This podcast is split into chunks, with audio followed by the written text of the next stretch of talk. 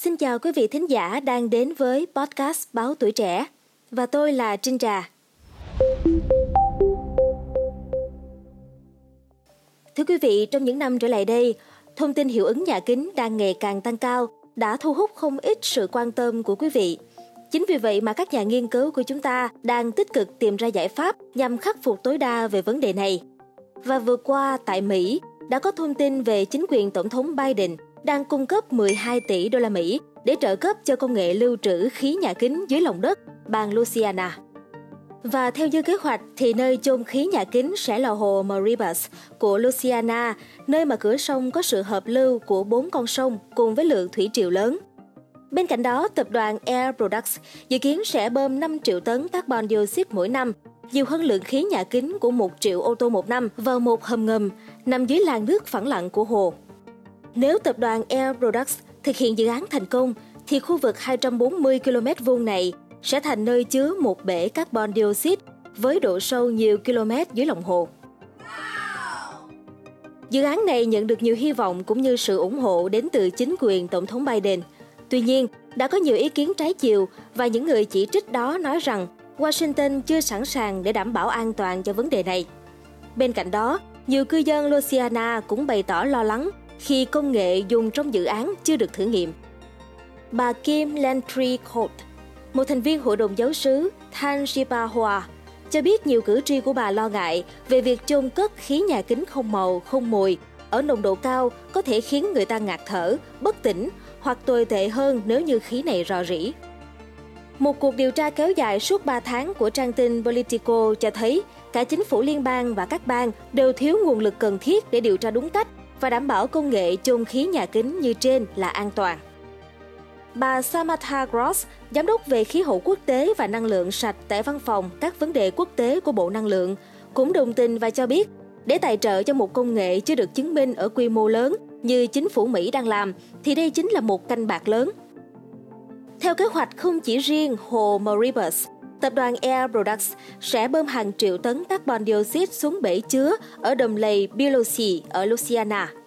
Và như quý vị cũng thấy là ngoài việc đưa ra biện pháp nhằm khắc phục sự tăng lên của hiệu ứng nhà kính trên toàn cầu, thì vấn đề này đang ngày càng có chiều hướng tăng cao. Một bằng chứng cho thấy rằng tại 23 thành phố của Trung Quốc, cùng thủ đô Moscow, Nga và Tokyo, Nhật Bản đã chiếm tới 52% trên tổng lượng phát thải của 167 thành phố ở 53 quốc gia. Theo nghiên cứu được đăng trên tạp chí Frontier, tại 25 thành phố lớn hầu hết ở Trung Quốc đã tạo ra lượng khí bằng hơn 50% trên tổng lượng khí thải gây hiệu ứng nhà kính.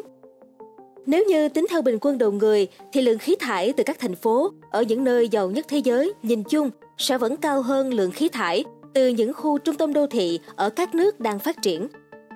Ngoài ra thì nghiên cứu này còn so sánh lượng khí thải nhà kính tại 167 thành phố ở 53 quốc gia, chủ yếu là ở Trung Quốc, Ấn Độ, Mỹ và Liên minh châu Âu. Do đây là những quốc gia và khu vực phát thải lớn.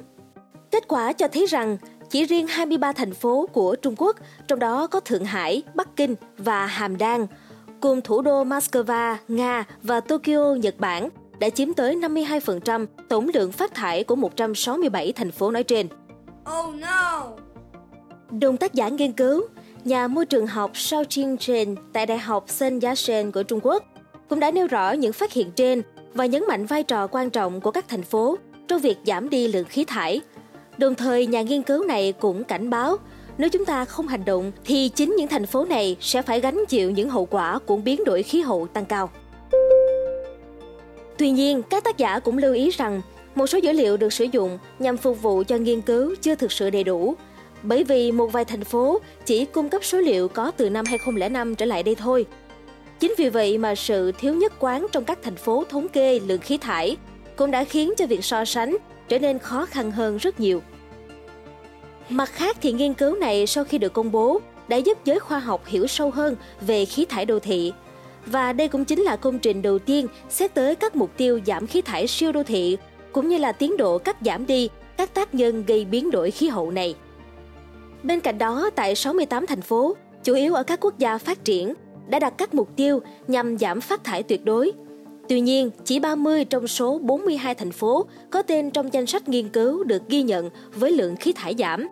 và hầu hết là các thành phố này tọa lạc tại Mỹ và châu Âu. Nghiên cứu mới cũng đã củng cố thêm cho dự báo của các nhà khoa học rằng, trong khi ở Trung Quốc, các thành phố có lượng phát thải bình quân đầu người cao, nhìn chung đều là các trung tâm sản xuất chính, còn các thành phố ở các quốc gia phát triển có lượng phát thải bình quân đầu người cao, thường lại là các trung tâm tiêu dùng. Đây quả thực là vấn đề đáng lo ngại đúng không thưa quý vị? Chính vì vậy mà các nhà nghiên cứu trên thế giới đang ngày càng tích cực hơn trong việc tìm ra giải pháp cho tình trạng này.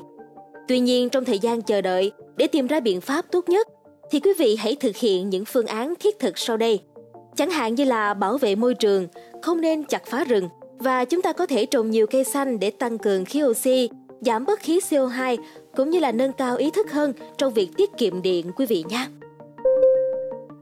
Cảm ơn quý vị thính giả đã lắng nghe số podcast này. Đừng quên theo dõi để tiếp tục đồng hành cùng podcast Báo Tuổi Trẻ trong những số phát sóng lần sau.